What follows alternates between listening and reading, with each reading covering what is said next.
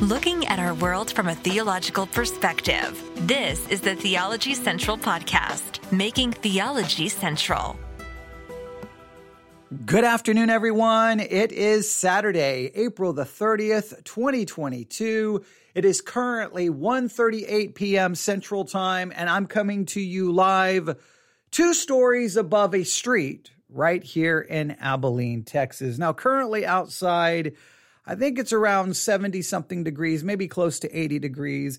It's a nice sunny day. I don't even think there's a cloud in the sky. It's kind of one of those just beautiful days. And two stories below me, of course, there's a street right here in Abilene, Texas. I live in a residential area. Skyline Estates is where I live. And somewhere close by, I don't know how many houses down, someone is obviously practicing. Uh, I don't some type of horn. I can't quite. It doesn't sound like a saxophone. Maybe it's a French horn. Maybe it's a trumpet. I bet you it's a trumpet. Okay, there's someone's practicing, so I keep hearing the sounds, and I, I don't think you can pick it up on the microphone. But just to kind of give you the image, there's not a cloud in the sky, a gentle breeze, birds are singing, again it's it's not really hot outside and someone is sitting on their porch in our residential area practicing i think on their trumpet. Now more that i'm listening. Yeah that's a trumpet. I i, I think that's i'm almost positive. Now i don't know how many houses down but but there there that sets the scene. That's what's going on outside behind me. Here inside i'm stalling because I really don't know how well, to give you a proper introduction. So I'm trying to paint the, the picture because I really don't have a proper introduction. And here's the reason why. Now I know in podcasting, what I'm supposed to do is say, welcome everyone, and then give you a, a, a powerful introduction that hooks you. I'm, I'm supposed to throw out that tease to say, listen, you know, you want to keep listening because here's what we're going to be talking about, and it's going to be powerful. It's going to be explosive. You're not going to want to miss a second. And I'm supposed to throw out something that's going to hook you. And I don't have that right now. And the reason I don't have the hook is because I don't even really know what we're getting ready to hear. I'm just as much in the dark as you are. Maybe that's the hook. One of the things I love to do for this podcast is I love sometimes to uh, to to be very impromptu. I don't like it all planned out and edited and produced. I like it to be very real, especially when I'm getting ready to listen to something. When I do a sermon review or we're going to listen to some audio, I like to be as much in the dark as you, so that we, in a sense, it gives us the feeling that like you just you just come walking down the street, you walked in, you came up here, and you're like, what are you getting ready to listen to? I'm getting ready to listen to this. Well, can I sit down? And then we sit down and listen to it together and talk about it. So we're going to listen to something together. I have, now I do have a description here, but I'm trying not to read it because I really want to be in the dark. And we're just going to see what happens. I don't know if this is going to be beneficial. I don't know if it's going to be helpful. I am somewhat intrigued because the podcast, The Long Game, now, stop right there. That's already that's already intriguing because there are a number of podcasts with that title, The Long Game. I don't know why there's so many different podcasts called The Long Game because you think that if, if you if you're getting ready to name your podcast The Long Game, you're like there are other podcasts named The Long Game, and you think at some at some point that would be majorly problematic. But it's called The Long Game. It is produced by Yahoo News. Yahoo News the long game. Now, there was a, an episode of that podcast that was talked about in a news article. That's the one I wanted to find and talk about, but I could not find that episode. It's not available yet. I don't know what's going on. But when I was looking for it, I stumbled upon another one entitled, Are you ready for this? The Way Christians Read the Bible Has Big Implications. And I'm like, oh, now that has my attention. So Yahoo News, Yahoo News wants to talk about the fact that there are certain ways, well, that the way Christians read the Bible, it has big implications. Big implications to what? How do are how are we to read the Bible? Right? Is there is there are, are they implying that Christians read the Bible differently than other people, therefore it has negative implications? Is that the way they're going? Is is Yahoo News about to tell us as Christians, hey, this is the way you're supposed to read the Bible? Now, I constantly have criticism for the church and my in my view not really teaching people how to read and how to study the bible i will always offer that criticism but I'm somewhat taken back a little bit when I will see a podcast produced by clearly a not, not a Christian ministry, but by Yahoo News. And they're implying, hey, the way, you know, those Christians over there, this is the way I read it. Hey, those Christians over there, the way they read the Bible, it has some big implications. And it implies to me, or at least I feel that they are implying that those implications are not good. So how should we read the Bible? What what what are they going to say? I have no idea. Are you ready to find out on this Saturday afternoon? Are you ready? I don't know. Hopefully it's a relaxing Saturday afternoon where you where you are. Hope, hopefully the, the the weather is great for you or whenever you hear this. But I I'm curious. So I thought I would just I saw it and I, and I was like, you know, I was downstairs. I'm I'm just going to listen to this. I'm like, wait, why why listen to it in my study alone? When I can go live on the air and listen to it with people around the world. And we'll, when we're done, we may go, well, that was a waste of time. okay. Uh, so I know that what a great what a great introduction to a podcast. Hey, by the time this is over, you may feel like it was an absolute waste of time, but please keep listening. But I'm just going to be honest with you. I have no idea.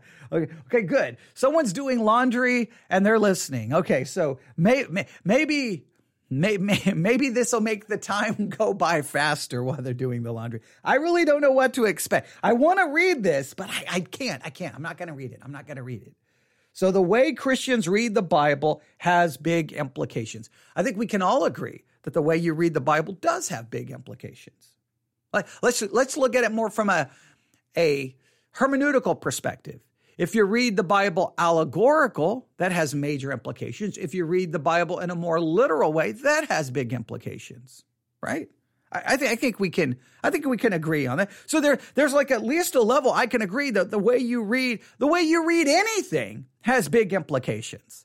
But I just feel that they're going to say, hey, there's Christians who read the Bible this way, and that's negative. I, I have a feeling, but maybe I am completely wrong.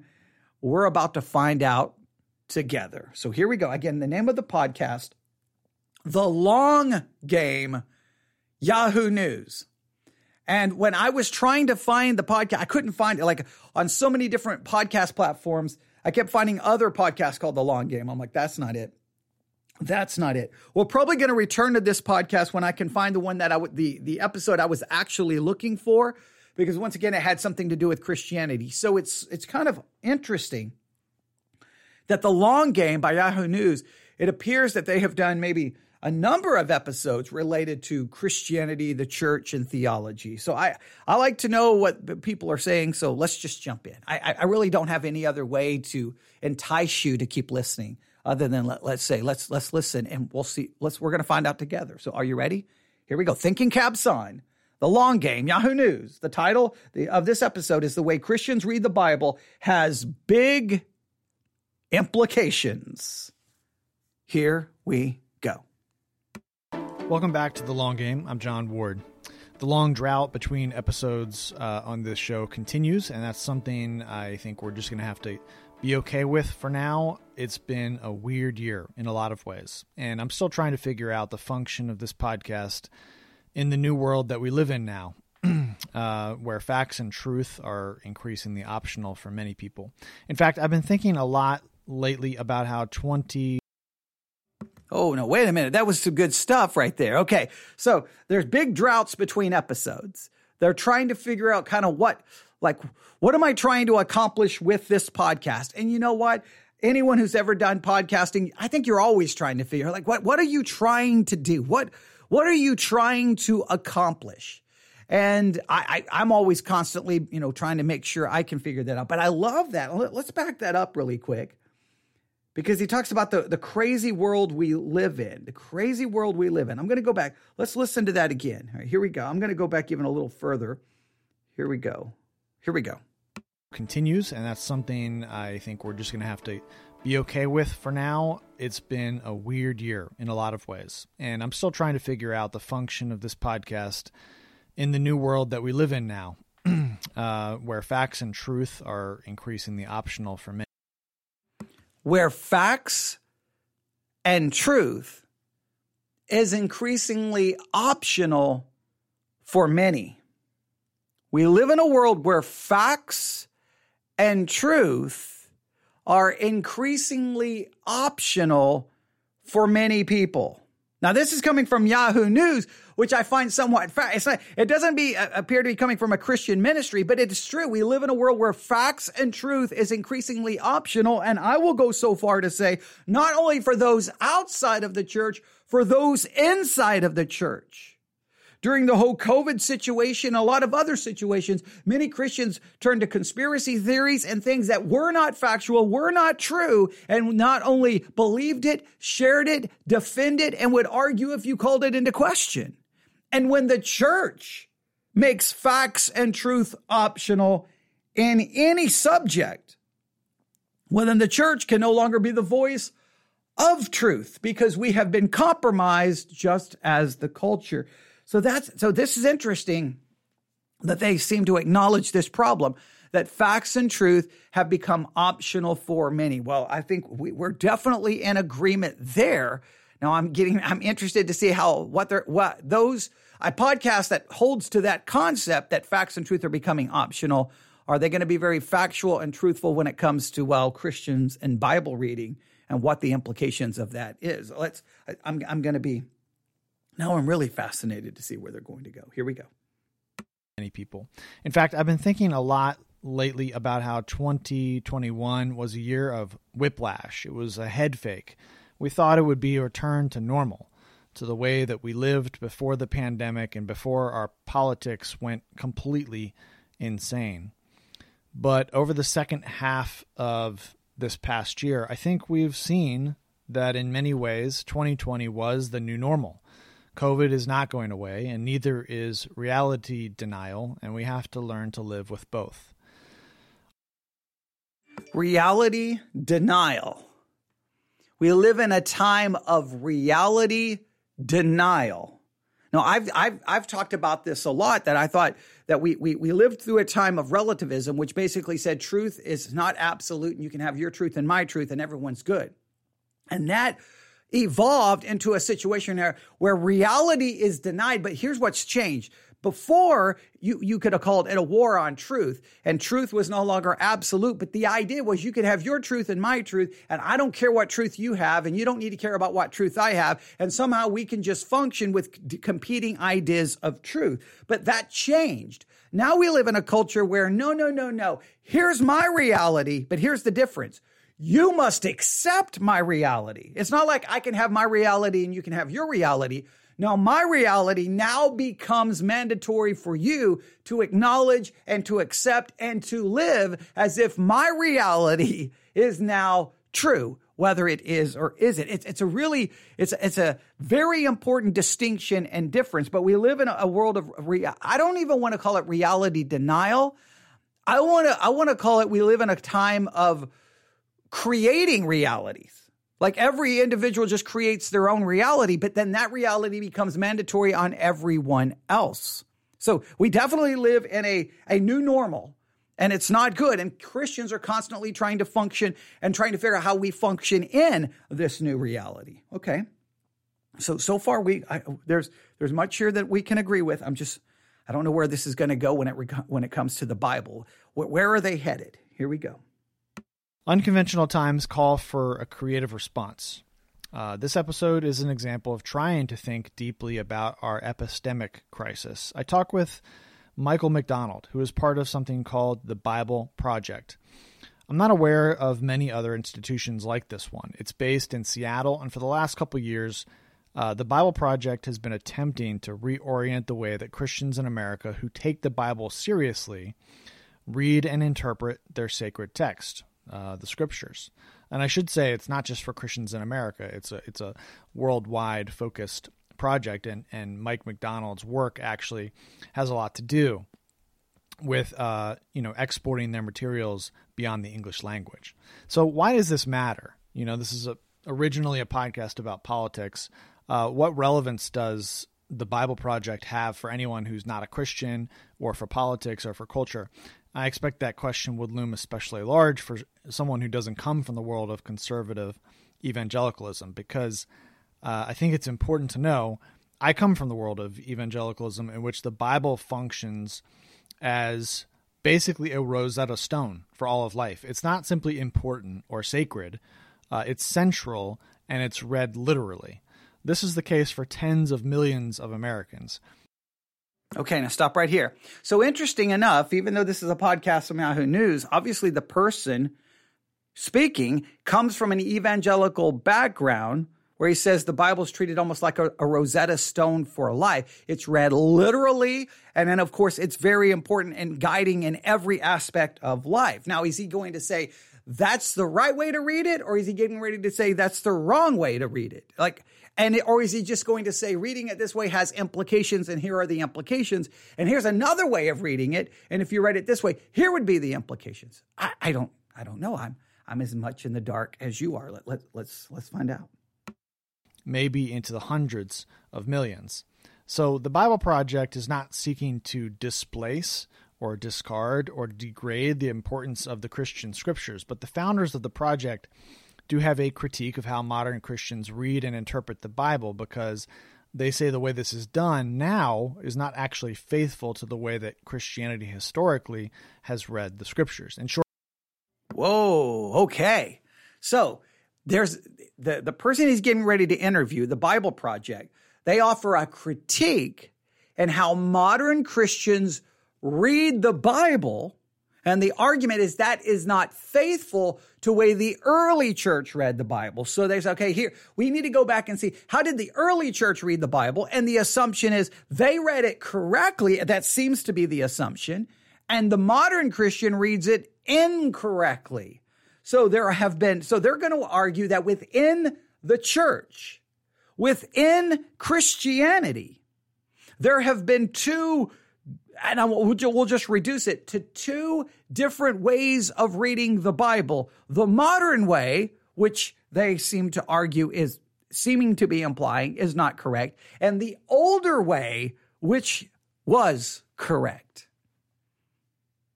I, I'm, I'm interested. Are, are you interested? Now, see, now, now, now do we have the hook in? Now are you hooked? Okay, good. Now, now, now, now the, at least I'm hooked because I want to know. I want to know the two different ways. I want to know. So whose way is the right way and who determines which way is the right way, right? There, there's, there's going to be a lot of questions here. Let's see where this leads. Here we go. They're seeking to guide American and worldwide Christians into a high view of Scripture that respects and treasures the Bible, uh, but which also respects its form as a piece of literature that is situated in a particular context and is, inst- is intended to steer its reader toward wisdom and away from a simplistic and reductionist view uh, that is generate generally seeking easy answers and lowering the need for actual faith. Okay, now that's interesting. The modern way seems to be a simplistic, reductionist way that just simplifies everything, doesn't really want to deal with difficult things. But he wants, uh, the, the, Bible Project wants us to get back to an older way, which has, uh, you know, a high, a high view of Scripture that seems willing to maybe ask tough questions and which may require a level of faith. Now, I, I'm completely if you if you listen to me at all, you know that I love asking the questions and I believe that there are times and time time and time again that the Bible does not give me a simplistic answer. And to try to make it simplistic to me destroys scripture. So I, I am all for reading it, going, hey, you know what? Let's be honest with the difficulty here. Let's be uh, uh honest with the problems here. And sometimes you are left with no answer other than just you're going to have to have faith Uh, there's going to be some level of faith that comes in because there's certain answers you're just not going to be able to find. I know that's not the way you're you're you're almost taught in preaching not to do that. Don't leave people with questions. Don't leave people with doubt. You're almost uh, that that's almost viewed as not being a good pastor. And I I completely reject that and say garbage. I'm going to be honest and say this this I don't understand this. This doesn't make any sense. This is difficult. This is confusing. If you just listen to the last live broadcast that we did earlier this morning on Matthew 24, look, we stumble i stumbled through some of that mispronounced uh, the name of a, of a location. We stumbled through that but we were trying to figure out okay matthew 24 14 and 15 has it been fulfilled not fulfilled? Trying to work okay josephus makes references. We're we're digging in. Nothing simple but real honest questions and real honest study so on one hand i sound like i can agree but i'm still a little worried though how this is going to go so i, I can't commit yet but I'm, they've got me intrigued. They've got that the modern version is reductionist, simplistic, just simple answers. And the, the, the older approach seems to be more willing to deal with the difficulties, the questions, ask the questions, and realize sometimes there are no simple answer, and you just have to rely on faith. Uh, okay, let, let, let's see where this leads. Um, this has, I think, significant implications for American public life. Um, it's a long term project. I find it fascinating. I hope you do too. So, with that, I hope you have a great Christmas and a happy new year. Here's my conversation with Michael McDonald of the Bible Project. Uh, so clearly, this was recorded at the end of 2021, right before Christmas and right before the New Year. So, somewhere in December of 2021. Now we have a date. All right, that's interesting. So, now they're going to interview this guy with the Bible Project and let's find out have we are you reading the bible right are you reading the bible wrong and who gets to determine the right and the wrong way all right here we go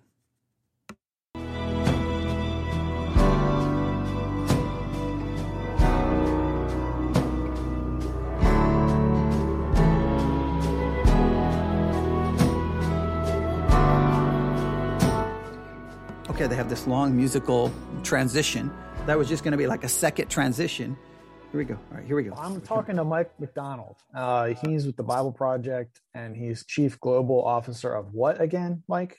Global Focus. Global basically, Focus. They don't okay. let me draw anything, but it's basically yeah. everything, kind of getting our stuff out there into different parts of the world, different languages, etc. Got it. Yeah, I did notice on the YouTube page that there are a number of languages now. Right? How yeah. how recent is that? Uh, I mean, we've been working on them probably for the last four years, but it started with just one, and it's kind of it's grown to 51 languages currently um, that we're wow. we're working in.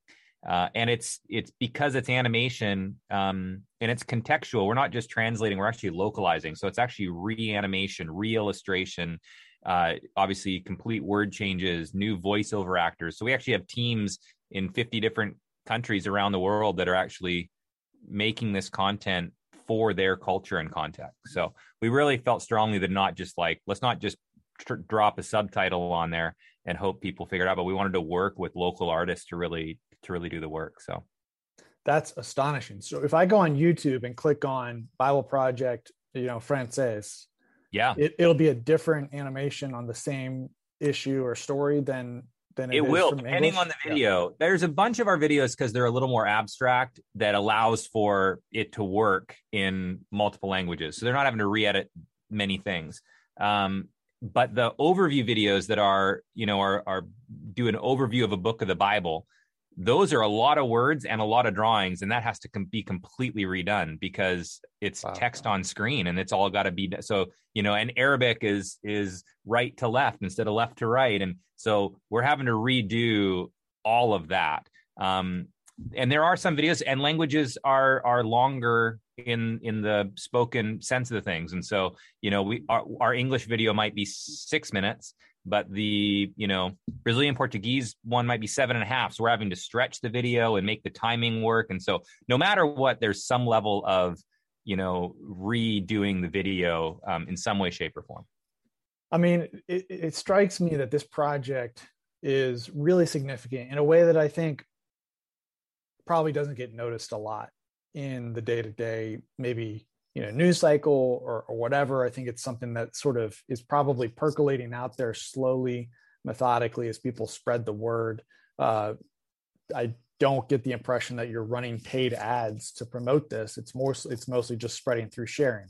Um, yeah, yeah. Uh, yeah and when you mentioned i mean uh, before i forget i should ask you like how many people at this point are working uh, full time or part time yeah. for the Bible Bible Project? Yeah, so for like U.S. based W two employees, we I think we just crossed 100 employees two weeks ago, um, and so that's a lot of them are in Portland, but we do have folks kind of all over the U.S. Um, that are are working on the project. And then we have contractors, and we've probably got about 350 kind of contractors around the world that are, you know, hired for two to three or four years, depending on how long the project kind of lasts to get those videos reanimated, reillustrated, um, and then blogs. And I mean, we got all the other things that each language is a little different. Spanish, we're kind of all in. We're going to do like, you know, our website and our, you know, everything that we have in English, we want to do in Spanish as a test language to see, you know, what will work. And then we'll kind of keep growing from there. But um, yeah, that sorry, that answers your question. Yes, about 100 people uh, here yeah. in the U.S. Yeah, um, in a bunch of different areas inside the organization. Hi, so this is a big project, a very big project. Obviously, lots of people working on it. Um, if you've never looked at anything uh, dealing with the Bible Project, if you've never watched any of the videos, I would tell you I would tell you to seek them out, watch them take a look at it, see what they've been doing, what they've been working on. Um, I think the Bible Project is connected to the Filament Bible. Now, if you don't know the Filament Bible, you buy a Bible. Uh, it's called the Fil- a Filament Bible. At the very beginning, there's a little like uh, a little symbol at the beginning, and you take your phone or your iPad and you you turn on the camera and you point at that symbol, and it opens up this thing called basically the Filament app which then gives you commentary and video and notes and just all. It's like instead of having a study Bible where all of the content is there in the Bible, they just give you the Bible, but then that little symbol on any page. You go to any page, you take your, your phone or, or, or iPad, you point at the little symbol, and it will open up the notes and videos that are relevant to that passage of Scripture. So you could go to Matthew 24. In fact, it was from the Filament Bible uh, that I that I posted uh, in the Discord channel. That screenshot is from the Filament Bible. So you just go to the little symbol and it opens up commentary notes. And I think the Bible Project videos are a part, a part of that. I don't have my Filament Bible here, I have it at the church. Uh, so I can't uh, open it up right now to verify. Um, if the Bible Project videos are a part of it currently. But uh, but I've I've watched uh, Bible Project videos, and if you've never watched them, I would definitely challenge you to go look at what they're doing, and you can determine the value of them, and you could determine are they are they challenging you to read the Bible differently than you were originally taught. That's what I want to get to, I, because the whole the whole hook here for their introduction was, hey Many Christians are reading the Bible the wrong way. And it's uh, the answer appears to be the Bible Project. So is the Bible Project promoting a new way to read it? That's that's what we want to get to. Let's see if if they offer any insight here. Well, I have a number of questions, but I think before I get into those, I want to explain to people who are listening to this what I was kind of just telling Mike before we started, which is why I'm interested in the first place. This is a podcast that started out uh, five, four or five years ago, uh, focused on politics. What I was explaining to Mike is that uh, I'm seeing more and more over the last few years. You know, polarization is a big problem in politics, right? Um, yeah. People not seeing the world in the same way, not even seeing the same facts, etc. We all are familiar with that, and it's getting worse. You know, it's not getting better. Um, people are increasingly distrustful of uh, institutions of and, and of each other um, and as i'm seeing this breakdown in the public sphere in our ability to communicate with each other does call to, to mind in some ways actually the biblical story of the tower of babel um, yeah. but I, i'm increasingly seeing as a way of uh, potentially the only way of addressing these issues as epistemological, which is how we know what we know uh, the study of knowledge. And so that's why I've talked about uh, Jonathan Rauch and, and some others. Uh, the Bible Pride, uh, Christians and the Vaccine, Curtis Chang talks about this uh, a decent amount. Um, and so the Bible Project, I think, is important because it's addressing uh, the epistemology in a way through the ver- of, of a lot of Americans through the lens of what we would call hermeneutics, right, Mike? Is that yeah. basically yeah, correct? Yeah, I think that's that's accurate for sure. Okay. So, yeah. so this is kind of the the general context for my interest. Um, I was also raised evangelical, um, and so I know firsthand how much of a role the Bible plays in the Christian's view of the world, and in particular the evangelicals' view of the world. It's really, really foundational. Can you talk about the way that it um, forms uh, the way that Christians view reality? Yeah, I mean, I guess at least we we we say that it does. I don't know how much it actually does, um, you know, but I think that we, if I didn't grow up in the church, but I do know that when I um, did, you know, kind of decide to kind of join this this movement or whatever you want to call it, and join the join the church, um, or at least become a Christian. Uh, I definitely was told like the Bible is the way that we understand the way the world is supposed to work, the way that it does work, you know, the ebbs and flows of what it means to, you know, um, fail and then be picked up and and brought along through community and and some form of discipleship and personal growth, all that kind of stuff. The Bible was you know, uh, not for the punt, like the Bible was the Bible. The Bible was the uh, the thing that we would go to for all of that. So understanding what the Bible said uh, becomes pretty important if you are saying that I want to be a follower of Jesus and inside of this um, inside of this faith paradigm. I think this is very important. As Christians, I will say absolutely dogmatically, the way I understand the world is through scripture. Scripture is how I understand the world. Scripture is how I understand myself. Scripture is how I understand God. Scripture is how I understand morality. Scripture is how I understand purpose, joy, love. Everything is to be shaped by the Bible. So I agree that my, that as Christians, we look at the world through the Bible. Now, uh, is the issue, now is the question is, okay, if we understand the world through the Bible, then how we read it have big implications because you could have millions of Christians looking at the world the wrong way if they're reading the Bible incorrectly. That would be important. So, so then is there, in other words, hey, Christians, if you're going to understand the world correctly, not only do you need the Bible, you must read the Bible correctly. Well, what is the correct way to read it that I understand the world correctly? Okay. I, I, I think I see where they're going but it's absolutely true. Now, I I I, th- I find it funny that the person who's working with the Bible project's like, well, I don't know how much it's it's actually impacts our view of the world because I call it into question all the time. I hear Christians talk constantly about things, and you just have to go, wait, what is is that a biblical way of thinking? I mean, you know, you just just get around a group of Christians and let them start talking about things going on in the world, and you'll have to really question: Does the Bible really formulate their way of thinking? Do Christians really see the world via the Bible through the lens of Scripture? Do Christians really see the world that way? I, I call that into question.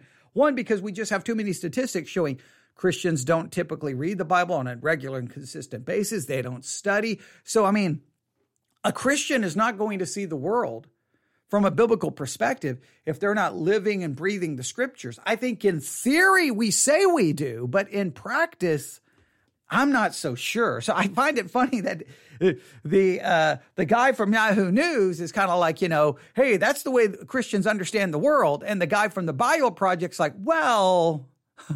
I don't know how much it actually does that. that. I just find that somewhat. So Yahoo News is like Christians understand the world from the Bible, and the Bible Project's like, well, in theory. so that I think anyone who's been in church and been around Christians, you realize how little they actually read, how much they actually, you realize how little they study, how little they read, how little, how little time they spend listening to sermons. And I think you begin, become very skeptical and then when you see the thing many Christians say and believe and do, and when they talk about society, I think, yeah, I, I, I do believe that. At least I'm a little skeptical about that as well. But in theory, here's the Bible. That's the lens in which I view the world. My understanding of the world comes from Scripture. Now, if that requires a correct reading of Scripture, therefore, to have a correct understanding of the world, then the question remains what is the right way to read it? Well, let's see what they say here. Um, and then, but the hard thing is the Bible's really wacky. It's like a really crazy. It's it's multiple books. It's not just one book. It's multiple authors. It's not just one author. Um, and yet it it weaves together this incredible narrative from the beginning to the end that um, if you don't know how to read it, you wouldn't catch it, or you wouldn't, or you just stop at like you know where it gets really weird because there's just some crazy stuff out there, and um, and so I think for me, the reason I've loved what the Bible Project is doing is I was one of the like I feel like we make the videos for me. I was one of those guys that had like a hard time, you know, going. I don't understand what the story of Abram has to do with me right now. Like that just doesn't, or animal sacrifice or all the things that you see in the Bible that are just like, I'm just going to skip over that because it doesn't make any sense to me. All right. Now, I do like the fact that he's very open and honest. There's, yeah, there's some wacky stuff in the Bible. There's some wacky stuff. Now, I get a little nervous because it seems like he's almost putting forth a philosophy that everything in there, what does it have to say to me? What does it mean about what is it? What is, what do I, why do I need to know it? and make sure we understand just it may not be about you it may not even be for you but that doesn't mean that we shouldn't know it because it's in the word of God, which we believe all scripture is given by God by inspiration and is profitable for doctrine, for reproof, for correction, so that the, uh, uh, an instruction in righteousness that the man of God may be thoroughly furnished unto every good work. I, I, it, it is still profitable. It's still beneficial. It's still needful. It may not be directly related to me. So because sometimes it's a historical narrative, it may be, here's what they did and there may not be a direct implication to me. So I, I, I, don't, I always get nervous when it feels like so we've got to read the Bible to figure out what it means to me. What? No, I need to figure out what the Bible means by what it says to the people it was originally written to. But let, us see if I'm just a little uh, okay. We'll just see where they're going to go. I, I, always get a little nervous, but we've got to let them flesh this out here. Um, and what the Bible Project is trying to do and help do um, Christians and non Christians, just anybody that wants to have an understanding of what the Bible actually says in the context that it was written. Yeah. That was our hope. And we believe that, um, you know, if people had a unified understanding of the Bible, there would actually be more unity even inside the church. Because it's not just, you know, Christians against other folks. It's man, we're divided in our own. You know this. If you grew up evangelical, like we're we're divided in our own our in our own camps. And now, this is hilarious to me, but it also is maddening and frustrating and depressing. Okay. First, I just want you to think about this. This is the Bible Project. This is a parachurch organization, a parachurch ministry seeking to give everyone a unified understanding of the Bible. It's a it's an outside of the church organization attempting to do this because the implication is look at Christians. They're not unified in how to read it. They can't even agree on how to read it. So the church can't come to an agreement in how to read it. Then let's let us, this, this outside of the church organization, the Bible Project, we'll hire teams of people, we'll create videos to give people a unified way of reading the Bible because clearly the church in 2,000 years can't figure out how to do that. Now, there's nothing more disheartening than 2,000 years of Christian history, and the church cannot figure out a unified way to read the Bible. That is maddening. That is irritating. That is ang- it makes me angry. At the same time, it's almost hilarious. Hey, hey, church, you've had your chance. You've had 2,000 years. You people are garbage when it comes to this. So, hey, let us take over. We'll hire teams of people in all kinds of different countries, and we're going to help develop a unified way of reading the Bible since the church cannot. And it has to, it, all of us as Christians, we have to ask ourselves, why can't we come up with a unified way of reading it? Now, I'm not saying the Bible Project has accomplished what they set out to accomplish. I just find it interesting that it's an attempt is being made to accomplish this in a sense outside of the church. Every time you see a parachurch ministry, every time you see a parachurch ministry, meaning it's a ministry outside of the church, I, I think you can almost always say the reason it exists is because the church failed. If the church was doing its job, you wouldn't need this parachurch ministry. So, why has the church failed so horribly in this? Why? Uh, let's just see where they go. And uh, and so I believe after having a better understanding of the Bible through some of the work of the Bible Project, that not only is it a unified story that leads to Jesus, but it's a unifying story, and it can be, and it doesn't have to be this divisive um, text in that way. If if we understand it the way that it was originally intended to be understood. I should also mention. Uh... so the implication there is the reason we're so divided is because we don't correctly understand the story. So it's our incorrect understanding of the text that has led to the division. And if we could get past our incorrect understanding, there would be unity. I don't think it's that simple. I don't think it's that simple. I think the issue is um, I don't think it's because we misunderstand the story. I think it's because we can't agree on the way to read it and the way to interpret it. I don't think it's the story that divides. It's our way of reading it that divides because everyone has their own way, their own method, their own approach. And sometimes you're just baffled like, wait, wait, what do we just, like sometimes I'll be disagreeing with someone I'm, I'm, and I have to stop and go, what do we even, like, how can there be a disagreement here? Like, sometimes I'm just looking like, what?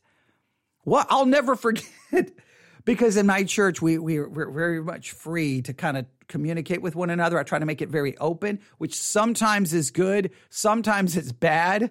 Um, but because we're a small church, it's more like family. So we have a little bit more freedom, which I like because I try to get the people involved. But I'll never forget this time where a basically a disagreement broke out over the word forever. It was the most maddening thing. I'm like, forever. And w- two of us were like, forever means forever. And two people were like, no, forever doesn't have to mean forever because Jesus came. And you're like, wait, what are we talking? What? What just? We can't agree on the definition of forever. So we looked it up in the Hebrew and it was like, it means forever. We looked it up in the Greek. It means, and the, still there was disagreement. I'm like, so the word is forever. It means forever, but someone is telling me that it doesn't mean forever. And I'm like, what in the world has happened here?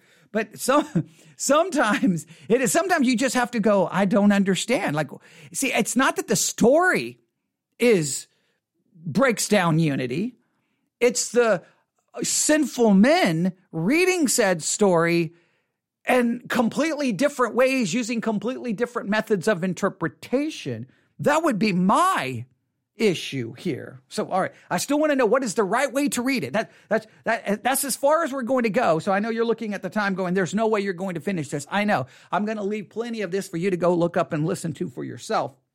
I like to do that to get people to go listen to it. But I do want to try to get us to where they say, here's the right way and here's the wrong way and hopefully we can get to that before our time is up. Let's let's see what we can find. You guys have 3 million subscribers on YouTube. Are there any other metrics that are worth mentioning? 3 million subscribers on YouTube. That's a lot.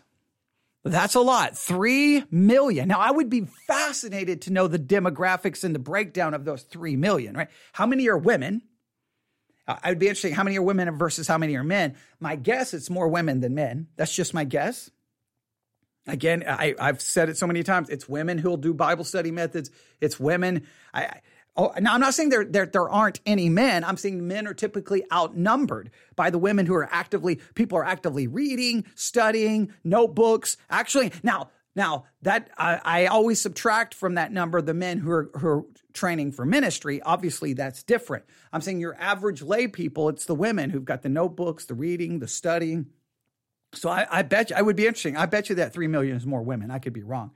It would be also interested out of that three million, how many do not, do not attend church, or not even a member of a church. I wonder if the majority of people are people out who don't even go to church, and the majority of the people who attend church don't subscribe to the Bible Project or watch the videos because they're they're watching stuff on Netflix or doing something else. Um, I'm just I'm just I'm just asking. I'm just asking. I'm just asking. I'm just asking. I'm just asking. Right? I mean, you take the millions of people who go to church and you look at the number of people who listen to sermons on, say, Sermons 2.0, or how many people listen to podcasts on the Edify Christian podcast app, clearly the majority of church going people are not listening to sermons and not listening to Christian podcast. I mean, that's just, I've always said that that's just a fact. That's just a fact. I'm like, right now, I mean, I'm just going to open up the, uh, I'm going to open up the Sermons 2.0 app right now. Okay. Sermons 2.0 app. There's four live broadcasts going on right now. Okay. I'm going to, I'm going to just show you, right? Okay. Uh, the church at Pecan Creek, 32 people are, are watching or listening. Emmanuel Baptist Church, 12. Blessed Hope Bible Presbyterian, 1. Theology Central, 3. Now, we have people listening in other ways, but I'm just saying that's very small numbers considering the millions of people who go to church. I, I, I would just be curious if the 3 million people subscribe to the Bible Project YouTube channel. I wonder how many are women and how many don't even go to church. That, that would be interesting to see. But okay, let, let's continue along those lines? I mean, yeah, I mean, so we, yeah, we, we probably have, um, you know, half a million views a day that pop up on, on YouTube between our different languages. Over 50% of the, the views do come from outside the US, um, wow. uh, which is pretty wild. Mm-hmm. Um, now that's interesting. Over 50% of their views do not come from within the United States of America. It comes from outside of the United States of America. Now, for this podcast, well over 80% of ours comes from inside the United States of America. But that that's somewhat interesting. That that's you know what what what are what are people doing in, in, what are Christians doing inside the United States of America? What are Christians doing to grow in their understanding of the Bible and theology and doctrine and church history? Uh, you know, I mean, yeah. But I still want to know if they're going to give us the correct way to read it. Uh, here we go. And um yeah, I mean we got other like Instagram and our own website and our own kind of channels and all that kind of stuff, but I mean, I think I think the the subscribers is probably yeah. the the main way. One of the one of the things that I think people who are not from the world of of uh, Christianity or or conservative evangelicalism, one of the things I think it's hard f- to grasp is the way that because you're you know in, in ways that I think we'll talk about in a, in a minute, um, you know, you're kind of embedded if you're raised in this world especially in a context where from a very young age uh, you're taught to view the bible a certain way. Right. And, and, and that's it's not just the bible there's a lot of things. And this is true of any culture. You're viewed you're taught to view things a certain way. But there's two like examples from my own life that i think illustrate this. Yeah. Um it was probably six seven eight years ago i came across something called Bibliotheca you guys must be familiar with that, right? Yeah. It was like this really uh, well crafted project that started as like a GoFundMe project. Yeah. Um, by a guy whose name I don't even remember, but he put out this beautiful video about uh, how they wanted to kind of just make this uh, this scriptural text that was broken up into a few volumes. It was this all the same books of the Bible, but broke up into volumes. And yep. and and and uh, you know there was a lot of caretaking and the paper used and the binding. Um, yep. but but the thing that kind of took a while for me to grasp was that there were no verses in the bible. Yeah so it wasn't until i was reading through mark noll's book i think this is where i realized this because he talks about how there were no verses in the bible until about 500 verses, years ago. no verses right. And so that is a key part of like how people have begun to turn the bible into a proof texting vehicle yes. uh, where they then go. Okay, now, anyone who goes to church, I would think knows that originally the Bible did not have verses, right? I don't, I don't, do you have to release some new project? And, and so therefore he says, so as a result of these verses, the Bible becomes basically a source of proof texting. Well, I think there, there is a danger of that, that uh, we've talked a lot about all the problems with the Bible being broken down into chapters and verses. There are problems with it. There's no question about it right? Because we read it a certain way. And so what we have a tendency to do is we just grab a verse, right? Oh, there's an earthquake. Well, in Matthew 24, it talks about the signs being uh, earthquakes. Well, see, that has to be a proof that Jesus is coming back. Whoa, whoa, whoa, whoa. Just because there's chapters and verses we've got to stop making excuses that the chapters and verses are the thing that creates the problem. The thing that creates the problem is that people seem unwilling to go and read that verse in the context of the chapter or the book in which it was found. They just immediately just grab it. I understand verses lead to that, but it's got to stop being made like, you know, did you know that the Bible didn't originally have verses and chapters? Whoa, I didn't know this. I, I, now I understand a new Christian wouldn't understand that, but if you've been in church in any length of time, I mean, I've heard countless sermons where pastors point that out. So I don't want I, I don't want this to be in any way if they're implying in any way, shape, or form that this is some like deep dark secret kept from the average person going to church. That is complete misrepresentation because I've mentioned it from the pulpit hundreds of times. I don't I don't know exact number, so I'll just use hyperbole. Bazillions of times I've talked about it in podcasts and in sermons because everyone should know that. I mean, I think what everyone would know that the fact that the chapters and verses are there are great because it makes it easy to look things up. It's bad because it can break up the way we study the chapter or the text. So that's why we have to do things like a chapter summary method where we take what all the verses and we put them in the context of an actual chapter. That's why we learn these observational methods. But okay, let, let's see here. So is he saying one of the wrong ways to read the Bible is to read it with too much emphasis on chapter and verse division?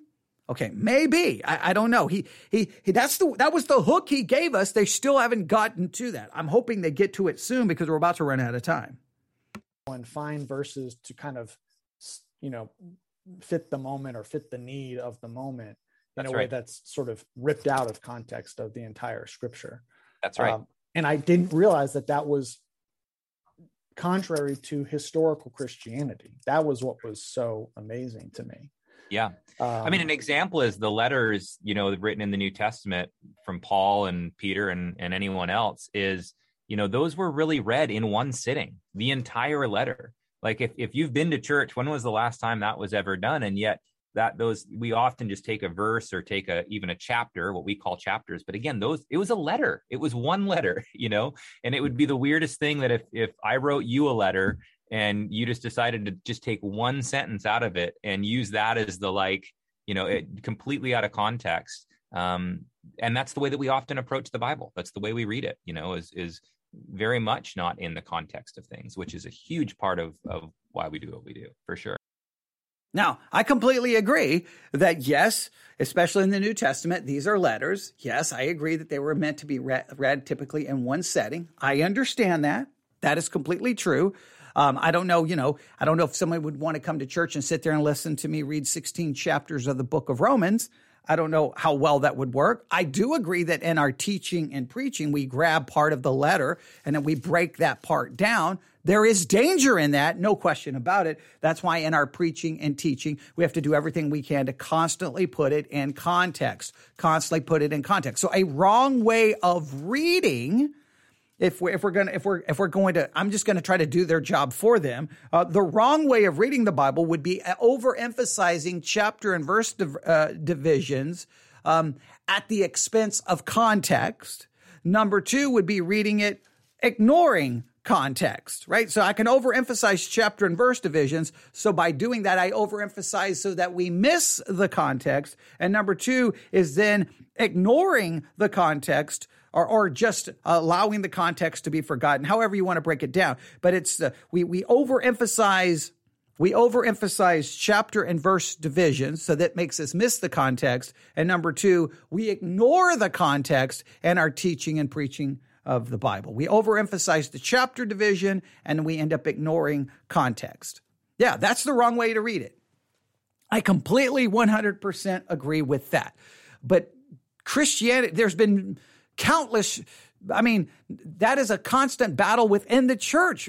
Christians have fought against doing those things. So I don't think that it, just seems weird that this is there like here, here's, see, this shows you how Christians have been getting it wrong. pastors and and seminaries and Bible colleges and ministries have been fighting against uh, doing that forever. So I, I all right, I, am waiting for something else about how we get it wrong. It's a great point. And you have these videos right now, but you also Tim Mackie and uh, what is Jon's last name? Sorry, I John should know Collins. That. No, it's all right. Yeah, Jon Collins. Jon Collins. They're doing a. They have a podcast as well. They're doing a series actually right now uh, where they're going through the question basically of what is the Bible and what is it not. Now, I want to get to that question right now because it's it's an important one. You know, many Christians uh, and, and, the Bible Project is kind of trying to address this, but are trained in a particular way of reading the Bible as a book that, tr- and, and, they're trained to to treat the Bible as a rule book uh, and a few other things, but it's basically, you know, something that's static, uh, a rule book, or um, you know, an, a, a glossary of answers. And right. I guess my question would be rather than what? I know the podcast is kind of answering this, but how would you answer that? How would you fill in that blank uh, for what the Bible is rather than what it is not? Well, I mean, it's a it's a it's a story. It's poetry. It's it's narrative. Um, there is some like factual things around um, uh, it's all factual, but like like more like a a glossary of like like kings or like you know you're getting very much like there was this king that served from this time to this time. Like you've got some that is just facts, you've got some that is narrative. I almost think of it as like um you're well, you're a news guy. I mean, even like the newspaper, you don't read every single section in the newspaper the same way. You don't read the comics the same way you read the cover story and the narrative, the same way you read the obituaries, the same you read it differently depending on what section you're in or sports or whatever. And i would say that the bible is very similar. Like it's it's a collection of things. There's there's hebrew poetry in there that is meant to be you know allegorical and and descriptive not necessarily like this like you know description of uh time of events. And so you have to understand and this is what's hard is me and you don't speak hebrew you know or maybe you do i don't know i don't know if you do but i don't. Um, definitely not no. and so you know we rely on on folks like tim and others that do speak hebrew to hopefully be able to understand the context in which these things were written but now see this is where i get a little irritated because the whole idea is that hey Christians are divided because they don't read the story the right way. And if they would read the story the right way, then it would be unity. But then the minute you go into, well, some of it is Hebrew poetry, which is to be understood allegorical. Okay. Now you get fit, you get a bunch of well-meaning Christians who may be well studied in hermeneutics and they may go, well, is this Hebrew poetry or is this not Hebrew, Hebrew poetry? Some will say yes, some will say no. Say, well, it is Hebrew poetry so how allegorical do I go with this? And there's going to be disagreement on that. The key is in many parts of these things, there's going to be disagreement because we can't agree on exactly the rule and how the rule should be applied to a specific text or the identification of a specific text as a specific genre. So it's not so like, hey, if Christians would start just read this right, then everybody would be unified. I no, we, we, we can't be uniform. We still don't even agree necessarily on the rules and principles. So they still haven't really told us how we are. Re- re- it's almost like the implication is we read it wrong because we ignore context. We don't understand that there's uh, that the chapters and verses were not in the original. And oh, by the way, I, it sounds like there's almost that we read it too literally. I, it, it sounds like that's kind of where they're going. I could be wrong, but I'm telling you, you get a bunch of Christians together who don't read it literally, you're going to tell me there's going to be agreement? That's that's a joke. You, the more I will say the more allegorical or the less literal you take it, the more options you have in interpreting it. because you can almost make it say anything. So I, I don't think that that would fix the problem um yeah man i i it's not though it's not it's a collection of things. It's not any just one thing. Um and that is a big paradigm shift for myself and for for others where you know i've looked at it as as this grab bag of like i'm feeling depressed. I need some like mm-hmm, you know right, i need something right. to kind of lift me up. I'm i need some answers in this. Let's go to the i mean you hear that all the time. Go to the bible go to the bible. But if you don't know how to go to the bible then you're just going to be grabbing these little like grab bag things as opposed to you know I'm not saying don't go to the Bible, but I want to read a whole narrative and understand like for me and again I don't know your audience, you know, maybe faith or not not faith um uh friendly or forward or whatever.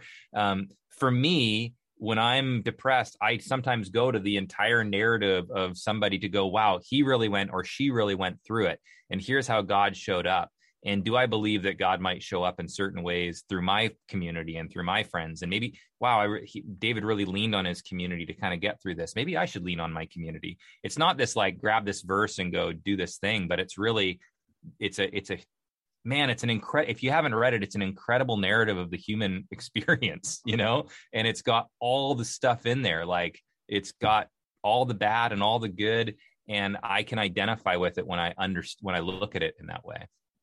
You know, I just thought of, a, of another anecdote that I think further illustrates the way that uh, you're tra- you're trained to read the Bible. I was reading Psalm nine uh, a day or two ago, uh, as part of something that I highly recommend called the the Prayer Project, um, yeah. which is run by Grace Mosaic Church here in DC.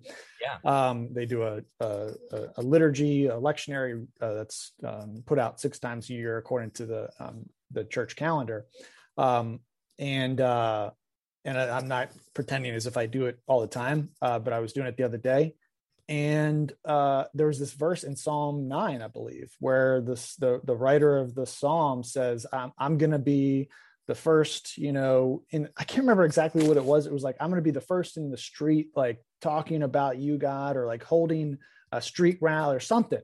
Yep. And there was this part of me from my upbringing that was like, "Uh oh, should I be doing that?" You know, right. because like you're you're taught to think that everything you read is an instruction to you right then right there. Right. And th- but we don't address is that same dude that wrote that psalm is the guy that was like cheating on his wife and sleeping with another dude and like killed the gal's husband, you know, so that he could marry her. I mean, you just so if we're to follow if we're supposed to go like everything that the Bible all the characters do, we should do, then man, we're going to be a mess. Like that's just not you know, so I think that's the beauty of of the Bible or at least of these different books is you've got in one you know psalm you've got him saying i'm going to go out and you know say your name and talk of the coming kingdom and all that kind of stuff and in the next one you've got him going like where the heck are you god like i'm in a cave right now and i've got my enemies are around me and you're nowhere to be seen like you've got someone who's mad at god and actually voicing that and and yet you know we don't talk about that so it seems that what they're saying that the problem is is a lot of christians don't know how to read the Bible in the sense of understanding who it was written to, what what is descriptive versus what is prescriptive. These are some basic rules that we've talked about over and over and over and over and over and over again. So my I guess my confusion is so Yahoo News and a parachurch ministry has to get together to tell the church, hey, when you're, don't tell your people just rip a verse out of Psalm 9. Help them understand that, wait a minute, this is poetry. This is descriptive. This may not be prescriptive. Like, and, and I would hope everyone in the church would know that, yeah, David did these horrible things, and yet God used him to write the Psalms. I uh, uh, not all of the Psalms, but many of the Psalms. I agree. Solomon did all kinds of horrible things, was used to write books in the Bible. Yeah, sometimes I think Christians forget that, but nothing he's saying here is like revolutionary like ooh you know this bible project they they they realize that there's a right way to read the bible and no one else has figured it out it's just a it's disingenuous. These are basic principles that every Christian should know. Every if Christians are not learning this in their church, we've got major problems on our hands, right? We and I guess the fact that the Bible Project is there trying to help people figure these concepts out is it an indication that the church has failed? But I'm going to stop there. There's 22 minutes left. I would challenge you. In fact, I'm going to I'm going to look this up really quick so that I can help you find this easily. If you go I'm going to go to Google really quick and we're just going to try this really quick. I'm going to check here. All right, I'm going to go to Google, make sure I don't have any YouTube comments coming in. If you type in let's see here. I'm going to just copy and paste this. The way Christians read the Bible has big implications. I'm just going to go to Google, type that in. The way Christians read the Bible has big implications, and you should immediately be able to find the podcast. You should be able to find it immediately. It should not take you. It, it, it should not take you more than a second to find it. The very first thing that comes up is from Odysee.com, the long game. So you're going to be able to find it and you can listen to it. All you have to do is fast forward it to 22 minutes and 22 seconds, and then you can listen to the rest. And then you can let me know what you think. It's just, I just really thought, hey, I thought originally that they were going to say, that it, there's negative. Well, I guess in some ways it kind of implying there's negative implications and trying to say that the Christians read it wrong. But all of the the things that they've talked about is, hey, there's chapter divisions. Don't ignore context hey, you can't just open the Bible and just grab a verse and apply it or do whatever it says. You got to understand who it's talking to. Not everything there is prescriptive, some things is descriptive. Hey, you do know that some of the people saying these things were really bad people who did really bad things. Like none of that is shocking, surprising, revolutionary. These are basic Christianity 101 issues. Maybe for Yahoo News, this is like revolutionary stuff. And maybe the person in Yahoo News grew up in a church that did not teach him any of this. Maybe what we're learning here is that the church has so failed to do its job in equipping and training people how to read the Bible that people have to look to Yahoo News to try to fix it. That would be majorly messed up. But at the same time, I have to be a little kind of, I got to be a little blunt to the average Christian because I hear it all the time. Uh, Christians will, uh, they love to run to this excuse. Like when they get put in a corner and they don't know how to understand something, they don't know how to read something, and they're confused. They'll be like, well, no one ever taught me. That's the go to, like, no one ever taught me. I want to make sure you understand. It's 2022 for crying out loud. Can we put that excuse to bed? You, in the palm of your hands, on your phone, you have just, just take Sermons 2.0 hundreds of thousands of sermons, seminary lectures. You've got everything. You've, you've got it all right there. The Edify Christian Podcast app, over 2 million Christian podcasts, sermon.net. I don't even know how many thousands, maybe millions of sermons available there. Uh, iTunes, you, you've got universities, you've got seminaries, you've got Bible colleges, you've got You've got so much available to you. There's no excuse that you cannot figure out how to do things and learn things because all the information is there. The average Christian doesn't want to take the time to learn these things, but love the get out of jail free card saying no one taught me. At some point, we got to stop with that. But uh, the church, I will agree, the church has failed in general, but in reality, that all of the content is available to anyone and everyone. So, there you go. I would like I, again. I would challenge you to go look for it. Just type in in uh, in your Google search bar the way Christians read the Bible has big implications. Hit play, fast forward it to about 22 minutes, and you can listen to the rest. If you find something there that you think is just whoa, that that that was amazing, let me know what you find because, uh, yeah, that, that, everything they pointed out there, I mean, we've we've dealt with a million different ways. I just thought it was interesting. I was going to listen to it, so now we listen to it together, and uh, we're an hour and eight minutes. So even when, no matter what we do, we always go over an hour. So I'll stop. You can email me your thoughts, newsif at yahoo.com, newsif at yahoo.com.